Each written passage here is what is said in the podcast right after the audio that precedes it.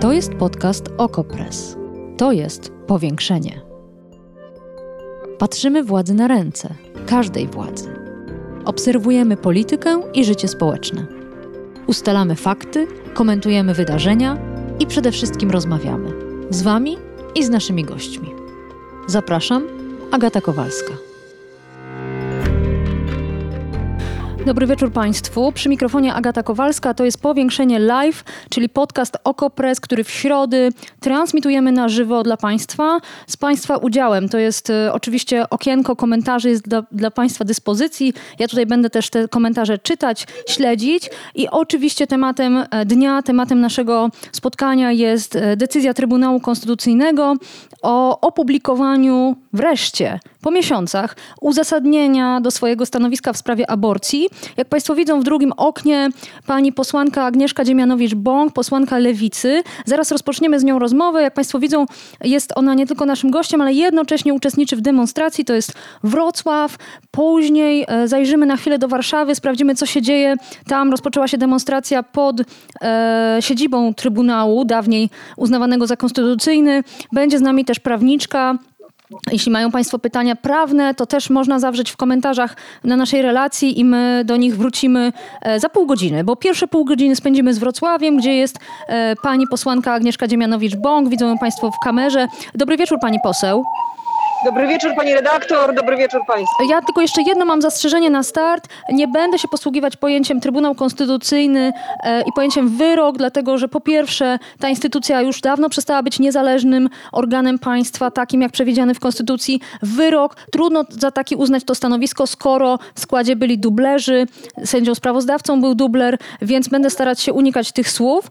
Ale y, pani jest na demonstracji, te demonstracje y, wybuchły w całej Polsce, mamy całą listę miejscowości.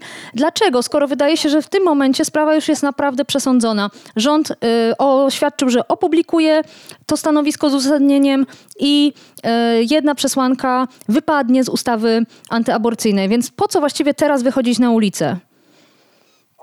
te masowe wyjścia na ulicę, tak samo jak 22 października po tym oświadczeniu pseudotrybunału Julii Przyłębskiej, to jest taki gest buntu, gest sprzeciwu na to, że w Polsce tak naprawdę w momencie, w którym to prawo miałoby wejść w życie, zostaną zalegalizowane tortury. Tortury wobec kobiet zmuszanych do tego, żeby donosiły ciąże i e, doprowadziły do porodu w sytuacji, w której płód jest trwale, nieodwracalnie e, uszkodzony, nie ma szansy na przeżycie lub jest obarczony nieuleczalną, nieuleczalną wadą. Więc ten sprzeciw, ten bunt jest jakby niezależny od tego, jest takim wyrazem niezgody na to, żeby uznać, że wszystko jest w porządku i okej okay, i od jutra po prostu będziemy żyć w państwie, które pozwala na, na torturowanie kobiet. To jest też wyraz, myślę, takiego wymęczenia przez lata pseudokompromisów, przez lata wmawiania Polkom, że w zasadzie to mogą przerwać ciążę, ale tylko w szczególnych okolicznościach. Polki i Polacy zresztą też chcą liberalizacji, chcą pełni praw reprodukcyjnych, chcą tego samego, co ich koleżanki za zachodniej granicy. Ale ja pamiętam te wszystkie demonstracje. Zresztą nie tylko za Prawa i Sprawiedliwości stały czasem grupeczki, czasem grupki, czasem tłumy pod Sejmem, e, walcząc o prawa reprodukcyjne kobiet. I udawało się powstrzymać kolejne okropne, barbarzyńskie projekty Ordo Juris yy, i tego typu środowisk. Yy, udawało się to również za Prawa i Sprawiedliwości. Czarne protesty, no wszyscy to pamiętamy. W tym momencie Prawo i Sprawiedliwość zdecydowało się na krok ostateczny. Czy pani zdaniem ta walka yy, jest już przegrana? To znaczy nie ma, nie ma już wyjścia. Sprawa jest przesądzona ja myślę, że Prawo i Sprawiedliwość bardzo by chciało, żebyśmy wszystkie uwierzyły, że pozamiatane trzeba się pogodzić z tym okrutnym, barbarzyńskim prawem. Ale tak naprawdę jest wiele do wywalczenia. Oczywiście tym ostatecznym celem jest legalna aborcja i to, żeby kobiety mogły same decydować o swoim zdrowiu i życiu. Ale tu i teraz też są rozwiązania, które można wdrożyć tak, żeby uratować te kobiety, które, które znajdą się w sytuacji Y, no, będą chciały przerwać, przerwać ciążę. Ale jakie rozwiązania? Na przykład takie bardzo doraźne, niewystarczające z całą pewnością, ale potrzebne. To jest projekt ustawy tak zwanej ustawy ratunkowej. Tą ustawę już po wyroku, czy po pseudo wyroku, przepraszam, 22 e, października Lewica złożyła w Sejmie. To jest ustawa, która depenalizuje wsparcie dla kobiet, dla osób w ciąży, które chcą tą ciążę przerwać.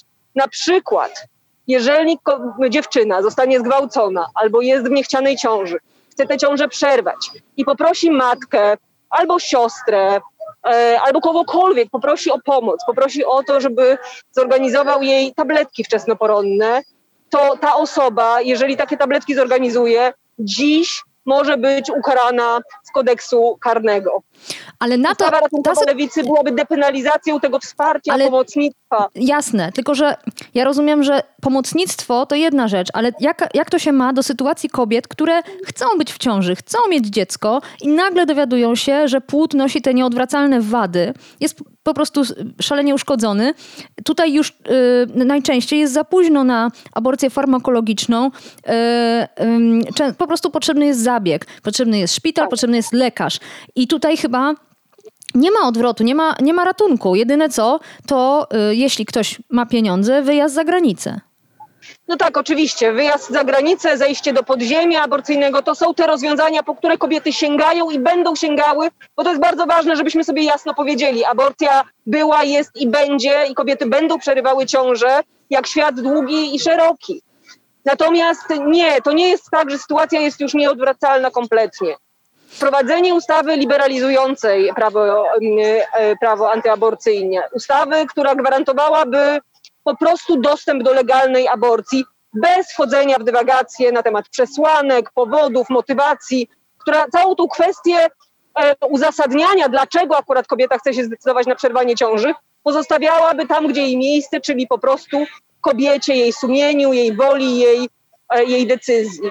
Taka, taka, taka ustawa, zresztą to jest kolejny projekt, który już w marcu E, lewica złożyła w Sejmie. On czeka na numer druku, czeka na dalsze procedowanie.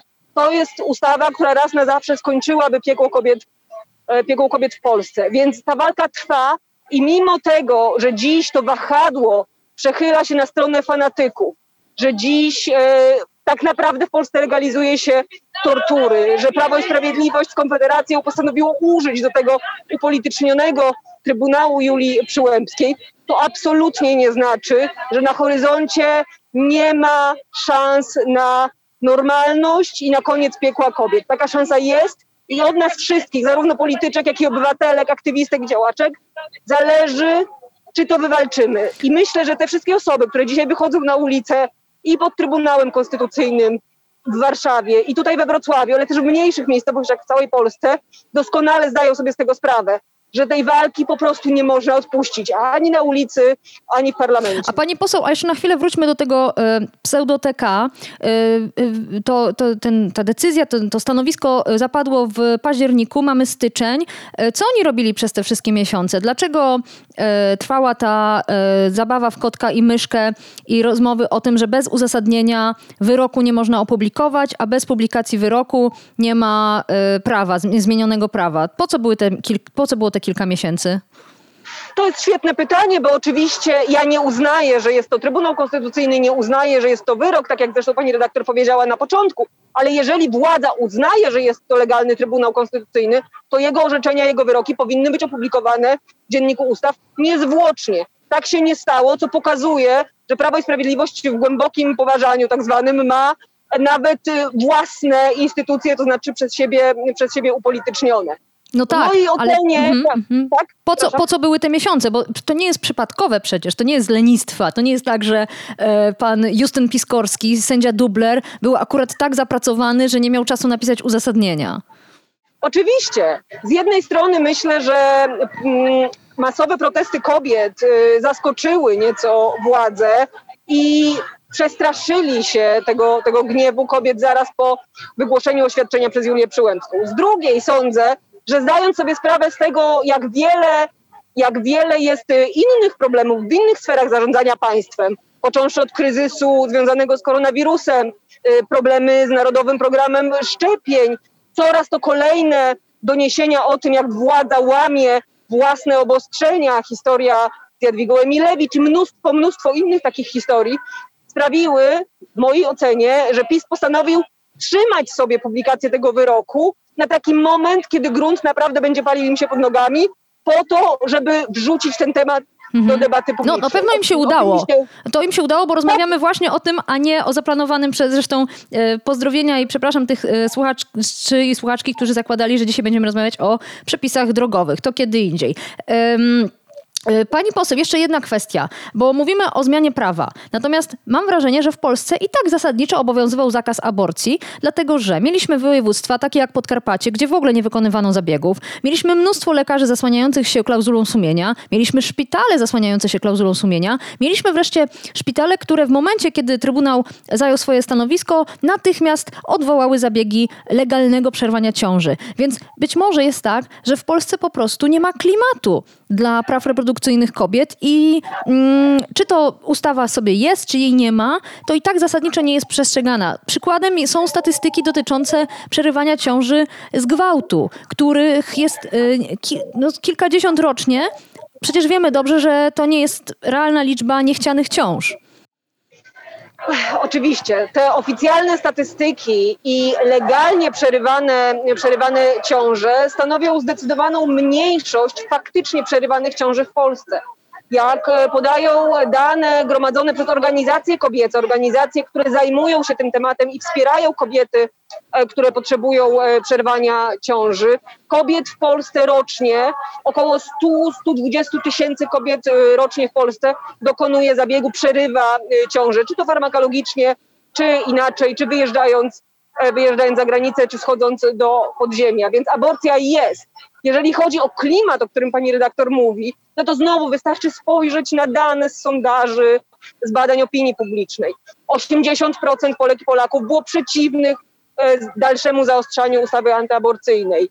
Zdecydowana większość chce liberalizacji, chce legalnej aborcji. Więc klimat jest, brakuje woli politycznej, która jest na pasku cały czas kleru, hierarchów kościelnych i po prostu fundamentalistycznej, e, fundamentalistycznej prawicy.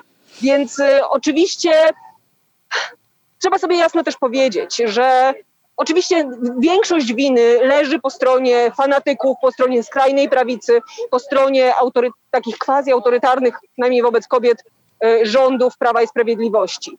Ale swój udział w tej winie odpowiedzialności mają także te ugrupowania polityczne, które przez lata podtrzymywały mit jakiegoś pseudo-kompromisu. Tak jak powiedziała pani redaktor, aborcja w Polsce przed 22 października nie była legalna, nie była dostępna. Kobiety i tak musiały na własną rękę szukać wsparcia i pomocy. Mm.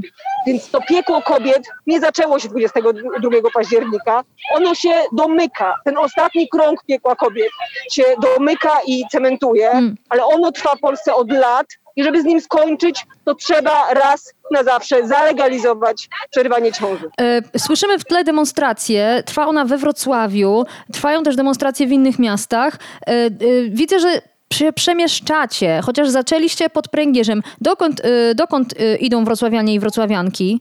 Tak, y, demonstracja rozpoczęła się pod Pręgierzem, tam gdzie, tam, gdzie zresztą od, od, od, lat gromadzą się kobiety, żeby walczyć o swoje prawa. W tej chwili dochodzimy do placu 1 maja, to znaczy to jest plac, który w świadomości wrocławian i wrocławianek nazywa się, dalej nazywany jest placem 1 maja, obecnie funkcjonuje jako plac Jana Pawła, y, Jana Pawła II, gdzie będzie dalej zmierzała, zupełnie szczerze nie jestem w stanie tego, te, tego powiedzieć, bo tego nie wiem, no ale widzę, że dołączają coraz to nowe osoby, ona się rozrasta i, i, i myślę, że przed nami długi, intensywny wieczór. A jak to jest we Wrocławiu? Bo y, w Warszawie Wiele osób boi się już pójść na demonstrację, a to dlatego, że policja pałuje, zaciąga do furgonetek, używa gazu, również przeciwko posłom, e, używa gazu w twarz, czyli no, po prostu zachowuje się skandalicznie. E, jak to jest we Wrocławiu? Czy tutaj e, mieliście tego typu problemy? Ja sama mam to porównanie, bo brałam udział zarówno w tych wrocławskich, jak i w warszawskich demonstracjach i muszę powiedzieć, że widzę dużą różnicę. To znaczy policja, zachowanie policji stołecznej, policji w Warszawie no, bywa bardzo oburzające. I nie chodzi tutaj tylko o traktowanie posłanek czy parlamentarzystów y, gazem, chociaż jest to oczywiście oburzające, jest to utrudnianie naszych obowiązków służbowych, ale przede wszystkim chodzi o to, jak policja stołeczna traktuje demonstrantki, traktuje, y, traktuje protestujących. We Wrocławiu aż do takich incydentów e, nie dochodzi, do tak skrajnych, ale także bywa, że osoby są bez, bezpodstawnie legitymowane, że po, policja podejmuje próby wlepiania mandatów za to, że ktoś po prostu, e, po prostu przechodzi, czy spaceruje, czy, czy znajdzie się nawet na spontanicznym zgromadzeniu, ale nie, jest tutaj zdecydowanie spokojniej. Natomiast ja myślę, że niezależnie od tego, jak zachowuje się policja, to widzimy już po tych wielu miesiącach, że obywatele i obywatelki mają w sobie dużo odwagi i że chcą walczyć o swoje, że chcą walczyć o tę pełnię, pełnię praw y, kobiet. I tutaj żadna pałka teleskopowa ani żaden gaz tego nie zmieni. Zmienić to może tak naprawdę tylko zmiana prawa na korzyść tych obywateli. No bardzo dużo jest komentarzy osób, które śledzą naszą relację i relację e, z Warszawy. Z, e, tam rozpoczęła się ta demonstracja pod e, Walejszucha, pod siedzibą Trybunału. Teraz zmierza w stronę centrum miasta e, i bardzo dużo osób, e, bardzo dużo też panów pisze, e, że wspiera, że jest, jesteśmy z wami, że brawo kobiety, brawo panie, więc jest sporo takich głosów wsparcia, ale władza się tym nie przejmuje, zdecydowała się na ten krok, no bo przecież chyba wszyscy wiemy, że to nie jest decyzja Trybunału, tylko po prostu Prawa i Sprawiedliwości. Pani posłanko, a jak, czy miałaby Pani jakiś komentarz do tego uzasadnienia? Dlatego, że wiele wielu komentatorów zwraca uwagę, że uzasadnienie wykracza poza wyrok w jeszcze bardziej radykalny sposób, ujmując temat mm, zakazu aborcji z powodu przesłanki o wadach płodu. Yy, bardzo dosadnie określone tam jest, że nie żaden płód, tylko dziecko jest osobnym bytem od już nie kobiety w ciąży, ale matki. W związku z tym to, są to dwa życia, obydwa zasługują na ochronę e, i tak dalej, i tak dalej. Jak pani e, się odniesie do tego? Bo to, bo to uzasadnienie zostanie z nami. Ono będzie na nas wpływać to uzasadnienie jest tak naprawdę manifestem politycznym, manifestem fanatycznym, manifestem skrajnej prawicy, nie zdziwiłabym się, gdyby, gdyby takie uzasadnienie napisali posłowie Konfederacji, którzy podpisali się pod wnioskiem do Trybunału Julii Przyłębskiej. Oczywiście, że to wykracza poza e, treść samego oświadczenia, które Trybunał chce nazywać orzeczeniem.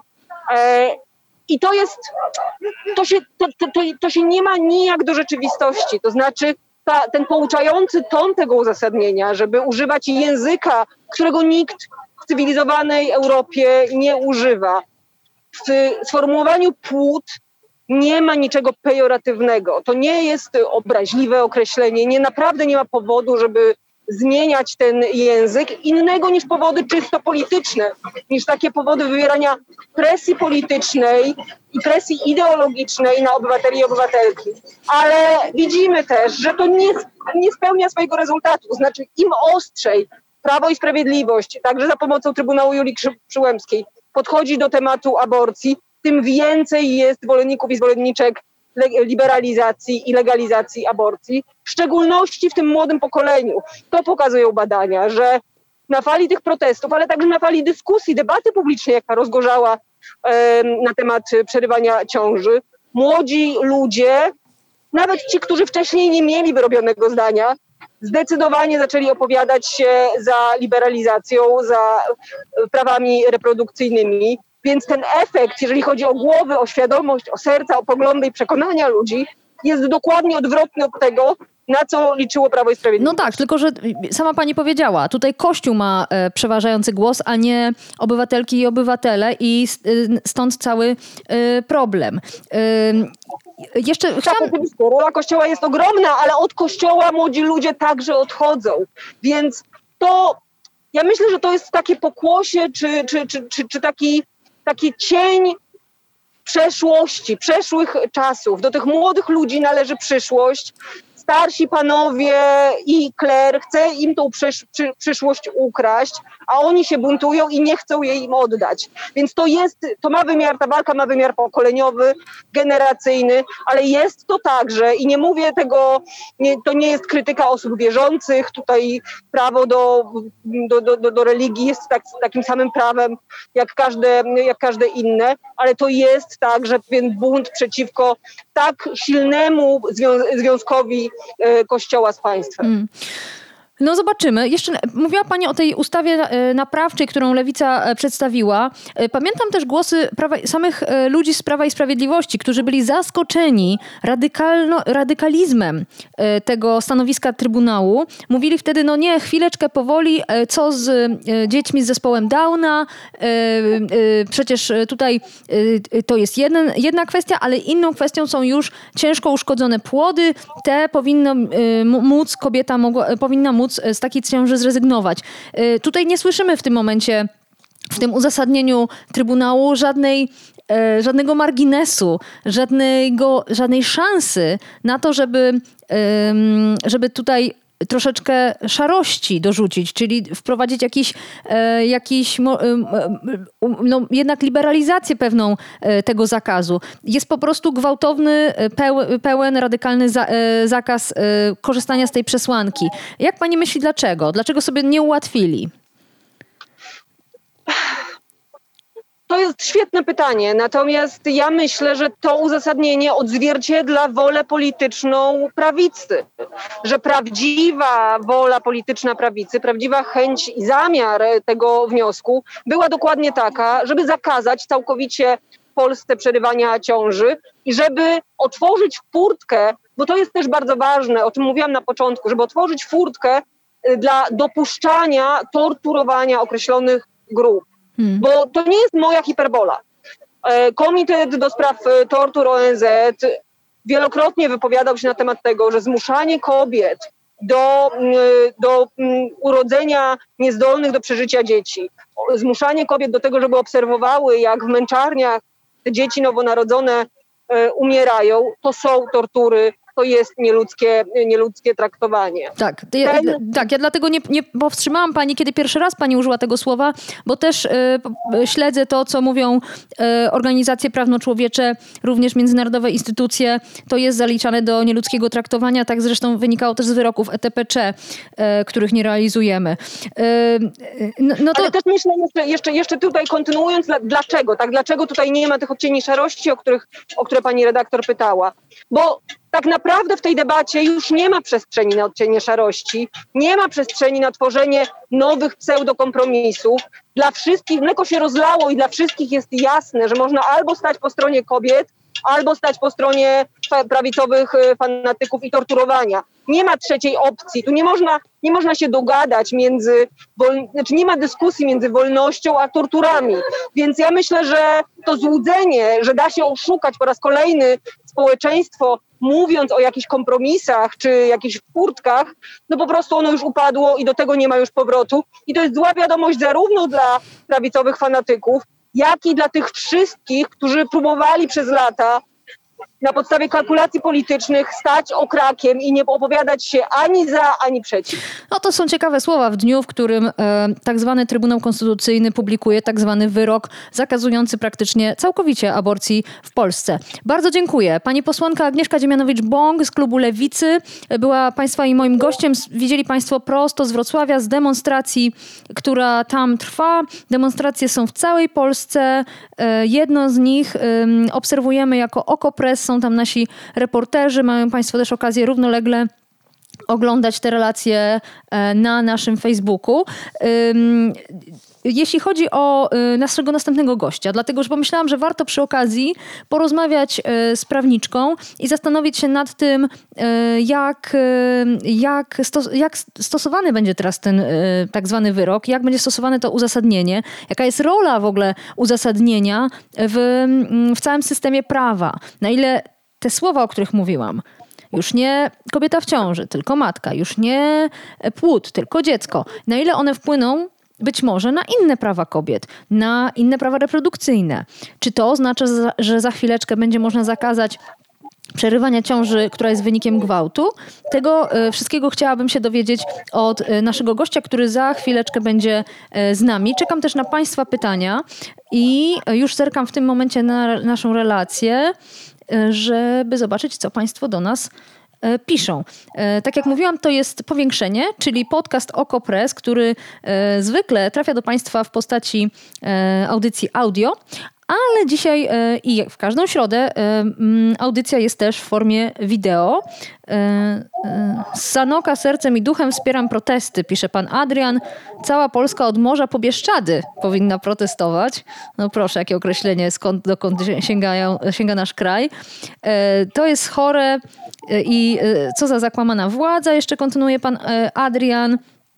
Mm, Pani Monika twierdzi, że to jest zaplanowana akcja, ta publikacja, ponieważ y, mm, w efekcie będą demonstracje i więcej zachorowań, a za chwileczkę więcej obostrzeń. No nie wiem, czy to rzeczywiście jest aż tak, aż tak e, zaplanowane przez Prawo i Sprawiedliwość, czy to jest aż tak złożony, złożony e, pomysł. Pan Konrad z kolei e, pisze, że tylko krzykacze są na ulicy. E, Co to jest w ogóle za strajk? Mm, Krzykacze. No tak, może krzykaczki, panie Konradzie. Mm, Pan Jerzy pisze, że zrobili co chcieli, stworzyli z kobiet chodzące inkubatory. Wstydu nie mają tak traktować kobiety w XXI wieku. E, mm, Tutaj pani Ewa sugeruje przemoc, więc nie będę tego cytowała. E, Niektórzy e, wiwatują i gratulują organizatorkom strajku kobiet w Warszawie. E, Bardzo dziękuję za te wszystkie głosy i proszę pisać więcej. Zbieram Państwa pytania i też, i też oczywiście opinie na temat tego, co się dzieje. Przepraszam, że tak zerkam zamiast na Państwa, to na, na telefon, dlatego że tu czytam cały czas, co Państwo e, piszą. Pani Kasia pisze, niech najpierw rząd zajmie się opieką nad tymi dziećmi, które są chore i już są na świecie, a nie e, nakazuje kobietom robić, e, rodzić e, kolejne ciężko chore. E, Przecież ci, e, te niepełnosprawne dzieci i dorośli są, pozostawieni sami sobie. I to jest prawda, pani Katarzyno, ale właśnie na to też zwrócił uwagę w uzasadnieniu mm, sędzia sprawozdawca, y, czy też inni autorzy tego uzasadnienia, że to jest rola państwa. Tak y, odsunęli od siebie odpowiedzialność, stwierdzili, że nie wolno przerywać ciąży, która jest, w której płód jest uszkodzony. Natomiast później, kiedy mm, takie e, dziecko się urodzi, choćby najbardziej chore, najbardziej umierające, nie wiadomo jak długo umierające, to po prostu państwo powinno się nim i jego rodziną zająć. Wiemy, że się nie zajmuje, ale to już sędziów nie interesuje, bo oni się nie zajmują rzeczywistością, tylko e, prawem i to też dziwnie postrzeganym. Mm, mm, pan Andrzej pisze, że nie o to chodzi, żeby mm, aborcja była w podziemiu, tylko żeby była legalna. Musi, powinno być prawo wyboru, a wybór powinien należeć do kobiety. Jeśli mają Państwo pytania do samej e, prawniczki, to proszę też e, załączać, bo ja e, za chwileczkę będę e, rozmawiać e, z panią mecenas Agatą Bzdyń, która jest radczynią prawną. Niegdyś pracowała w Europejskim Trybunale Praw Człowieka, teraz współpracuje z wieloma organizacjami prawno-człowieczym w Polsce. I to jest ciekawe, bo akurat właśnie ETPC, czyli Europejski Trybunał Praw Człowieka, zajmował się sprawem, e, sprawami związanymi z zakazem aborcji w Polsce i e, kilkakrotnie wskazał na to, co, o czym przed chwilą zresztą mówiła pani posłanka, że e, brak dostępności do zabiegu przerwania ciąży skazuje kobiety na cierpienie, jest to nieludzkie traktowanie, jest, jest to mm, po prostu e, i, te, i to powinno być e, poprawione. I te wyroki, choćby słynne, pewnie Państwo pamiętają, w sprawie Alicji Tysiąc, nie były przez Polskę realizowane i wciąż nie są zrealizowane w pełni. E, Mowa była o tym, że kobiety powinny mieć prawo do mm, do e, odwołania się od na przykład decyzji odmownej o przerwaniu ciąży. Powinny mieć jasność, jakie są procedury. W każdym szpitalu są inne albo ich w ogóle nie ma. To też to z kolei wynika z raportu, który kiedyś przygotowała Federacja na Rzecz Kobiet i Planowania Rodziny. E, I tu znów chciałam Państwu na to zwrócić uwagę, dlatego że to nie jest tylko kwestia Prawa i Sprawiedliwości, które przyszło i zrealizowało wizję Kościoła i radykalnej prawicy. To jest również codzienna praktyka lekarzy, szpitali, która opiera się na koncepcji, że w Polsce aborcji najlepiej jest nie wykonywać, a kobiety poradzą sobie same. A tymczasem dołączyła już do nas pani mecenas Agata Bzdyń, radczyni prawna. Witam panią serdecznie, pani mecenas. Dobry wieczór. Dzień dobry. Ależ mam do Pani dużo pytań. Tak zwany Trybunał ogłosił tak zwany wyrok e, z uzasadnieniem. I chciałabym najpierw zapytać panią, e, dlaczego w ogóle e, tak cała Polska się dzisiaj tym wydarzeniem podekscytowała? Dlaczego zorganizowano natychmiast kilkadziesiąt demonstracji w, ca w całym kraju? Skoro ten trybunał już był skompromitowany, już wszyscy wiemy, że jak dubler jest w składzie, to właściwie to nie jest żaden wyrok, tylko stanowisko, a mimo to wszystkie media, organizatorki mm, demonstracji, przed chwilą słyszeliśmy posłankę, wszyscy zostali postawieni w stan gotowości. Dlaczego wciąż się tak przejmujemy tą instytucją? E, otóż dlatego, że e, w w ramach jakby w całości systemu to funkcjonuje, tak? E, I niestety no, władzę dzierży partia, która powołała sobie do składu osoby tutaj, które orzekają w tym trybunale, tak, które wydają te swoje opinie. Natomiast oni, ta część, tak, ta, ta część jakby sceny politycznej, ta część prawodawcy, tak to ujmę ogólnie, uważa, że ten wyrok istnieje i że należy go egzekwować i że na przykład lekarz, który dokona takiej aborcji, bo jak wiemy wykonanie aborcji sobie, tak, same, samej sobie jest w Polsce dopuszczalne i nie ma z tak. tym problemu. Natomiast tutaj chodzi o takie kwestie, gdzie e, no już tam jak się wykrywa taką wadę, o które tutaj chodzi, no to płód ma jakieś takie ponad na pewno 20 tygodni, prawda? No to ja to mówiłam słuchaczom, że to chodzi o to, że już wtedy aborcja farmakologiczna, samodzielna aborcja jest nie.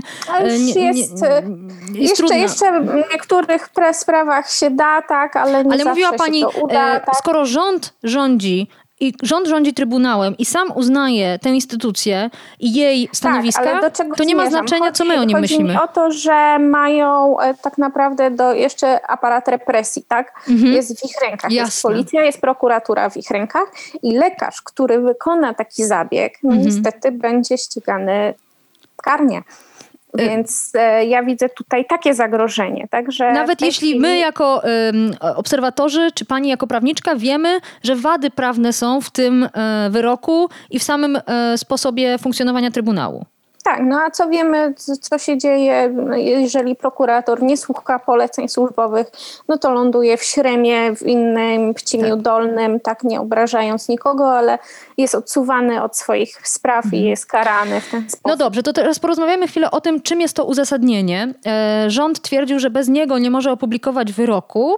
E, już przed chwilą rozmawialiśmy z panią posłanką, dlaczego tak długo e, czekali, na, na co czekali, ale mnie ciekawi, na ile ile treść uzasadnienia, o której za chwilę będziemy rozmawiać, ma jakiekolwiek znaczenie inne niż to, że rząd stwierdził, że no dobrze, to teraz już publikujemy.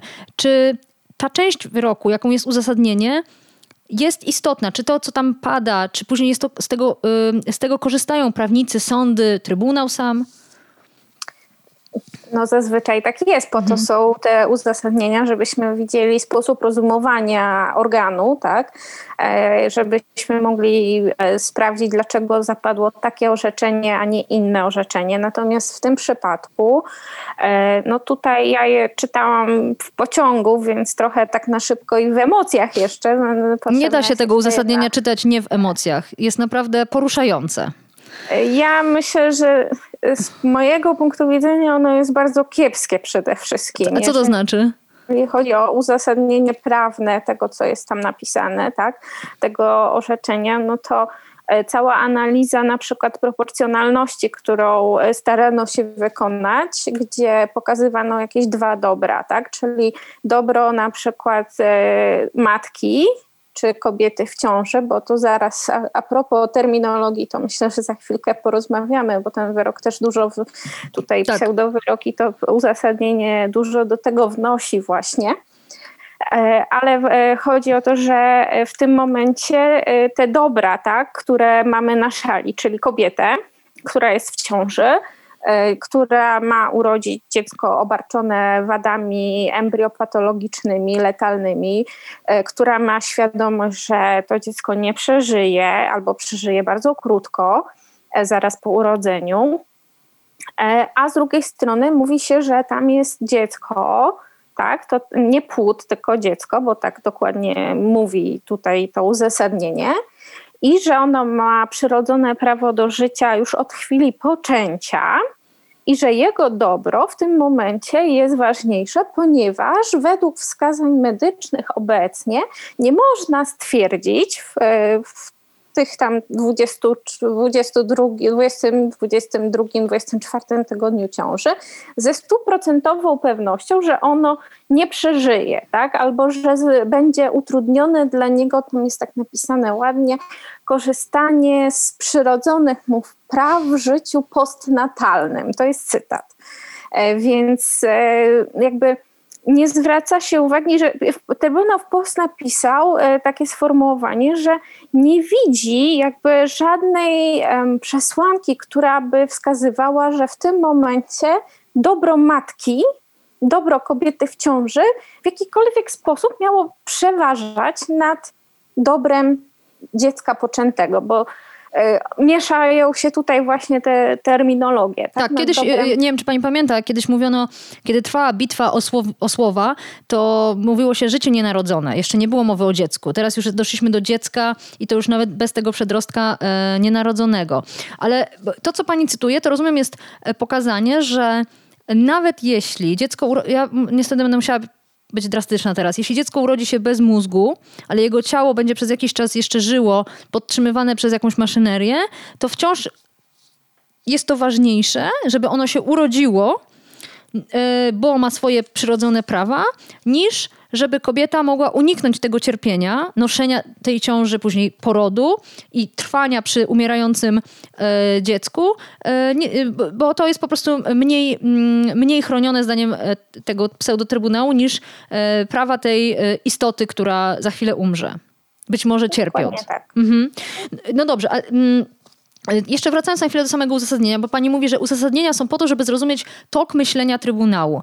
Czy udałoby nam się go odtworzyć? Bo e, już trochę pani o tym wspomniała, że oto mamy e, już nie kobietę w ciąży, tylko matkę, już nie płód, tylko dziecko.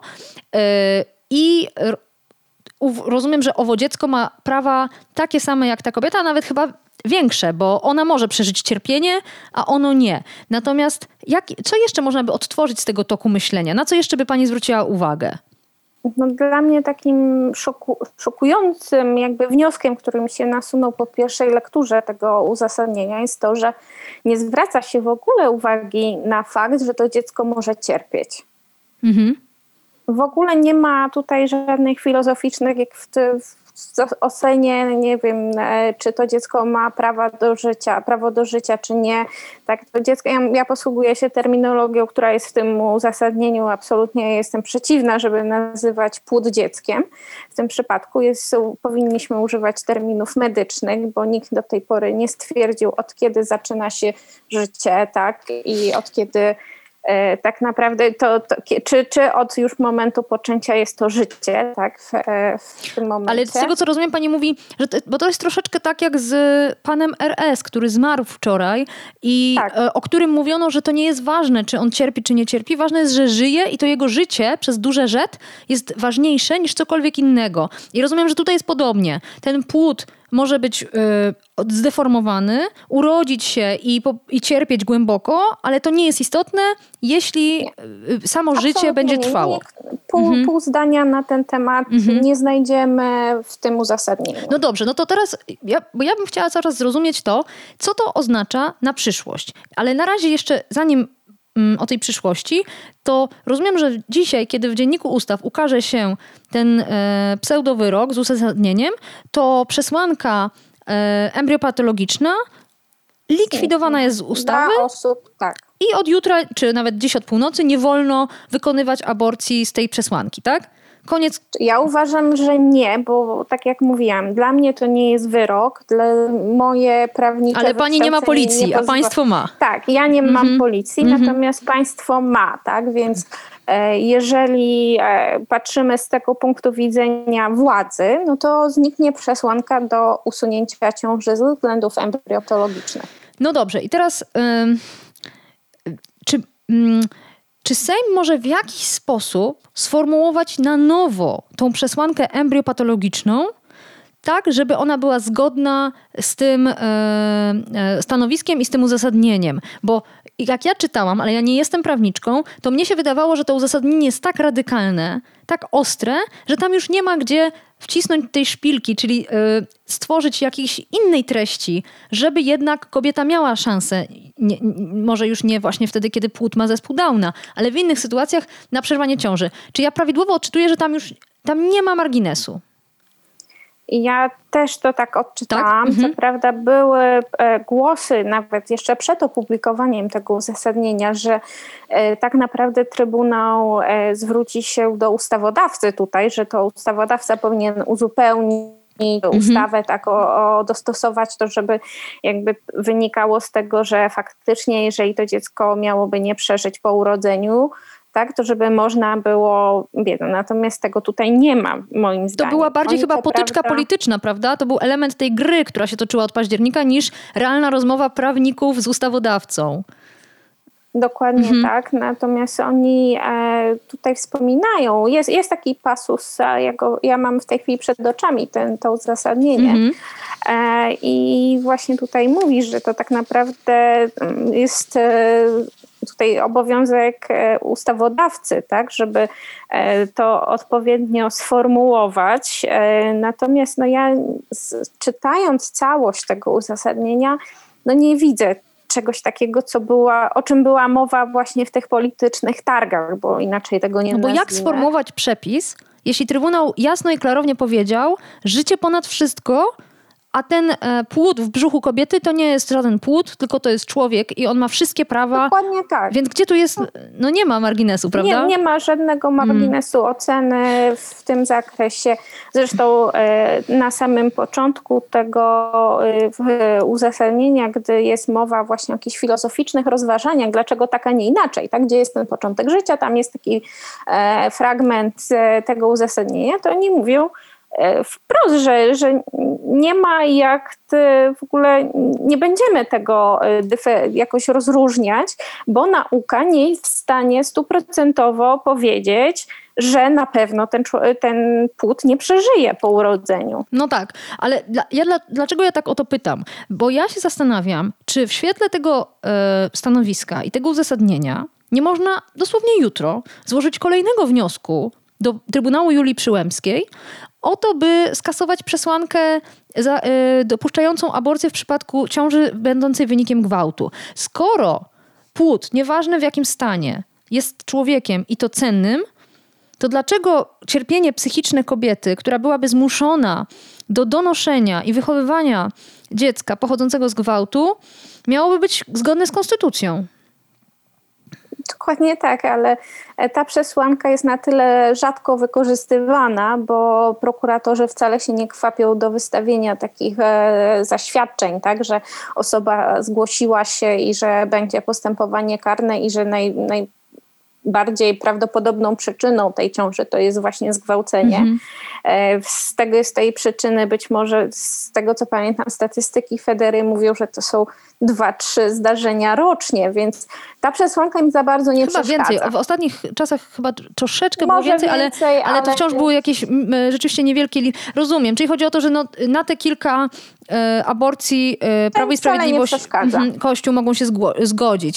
Te, to życie akurat nie jest już takie cenne. No dobrze, ale to po, poszerzmy Poza dalej. Tym mhm. oni, e, jeszcze jest tutaj ta przesłanka, która e, oni jakby te rozważania odnośnie proporcjonalności też e, przełożyli, że tak naprawdę jedynie zagrożenie życia matki może być ewentualnie tą przesłanką. Tam jest też właśnie ten, tak jak mówiłam, dosyć zagmatwany e, tutaj wywód odnośnie tej proporcjonalności, co jest ważniejsze, że jeżeli e, ma, matka, ja to zrozumiałam tak, matka nie ucierpi, gdy urodzi dziecko z wadą, e, nic jej się nie stanie, da radę, przeżyje, tak to zrozumiałam.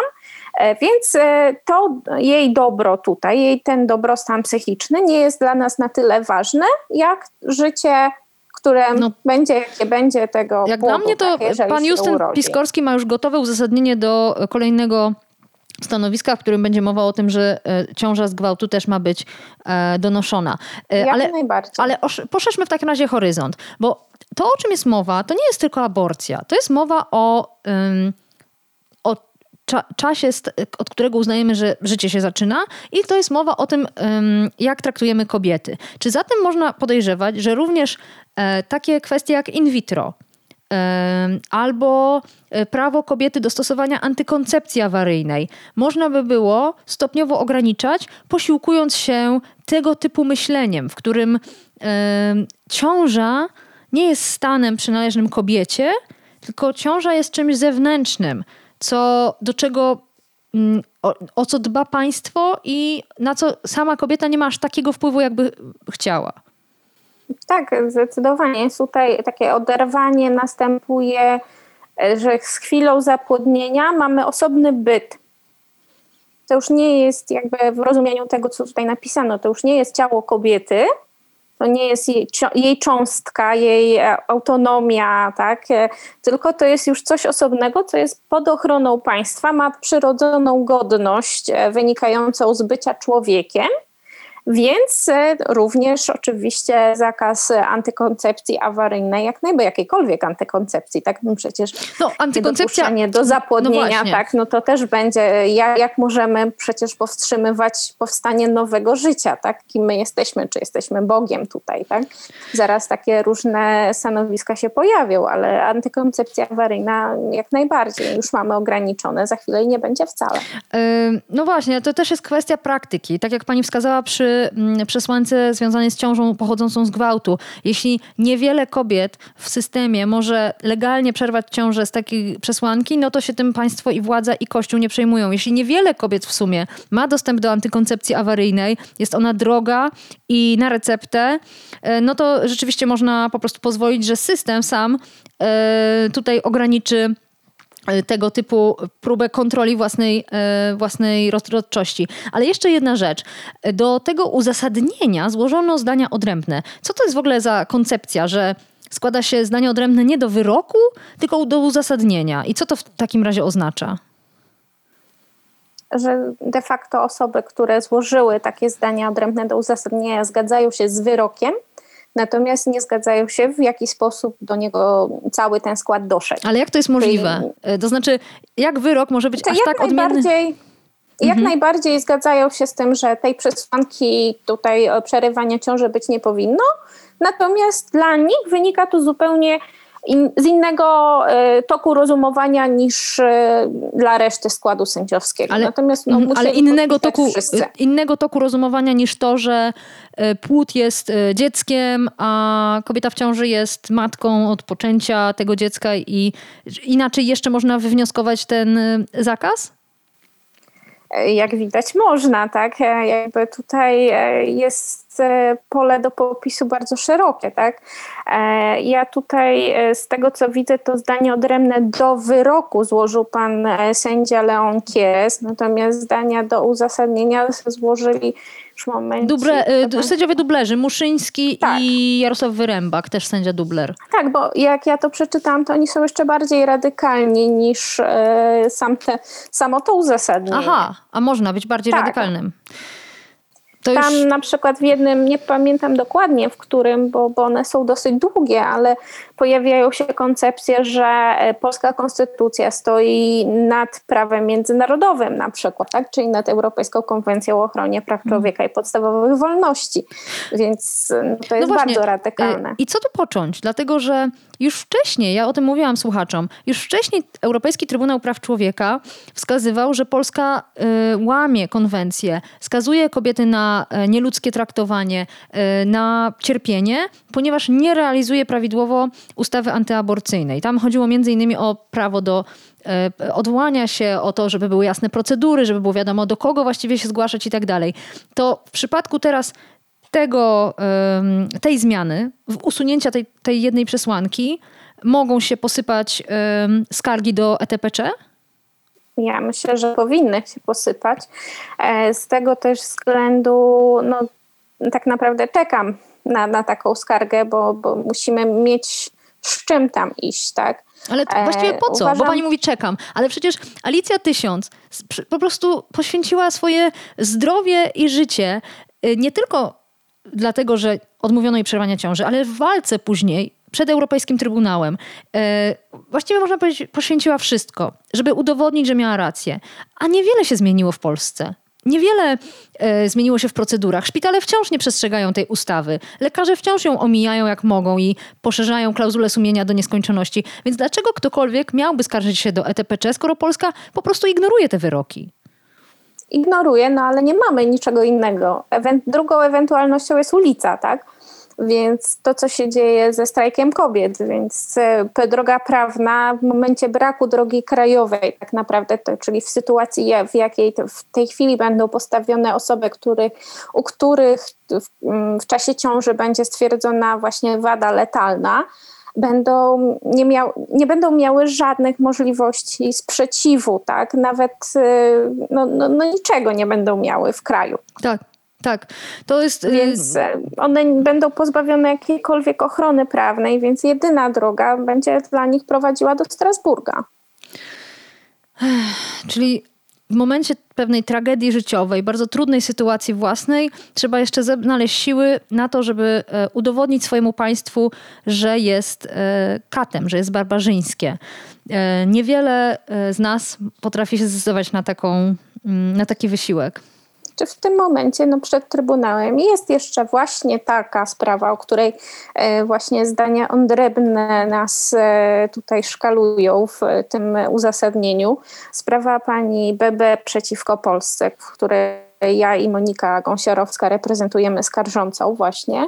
To jest e, pani, która była pacjentką pana Hazana kilka lat temu, której właśnie odmówił z uwagi na sprzeciw sumienia dokonania aborcji przeczołgał ją, krótko mówiąc, przez procedurę do momentu, w którym w żadnym polskim szpitalu już tej aborcji nie mogła wykonać.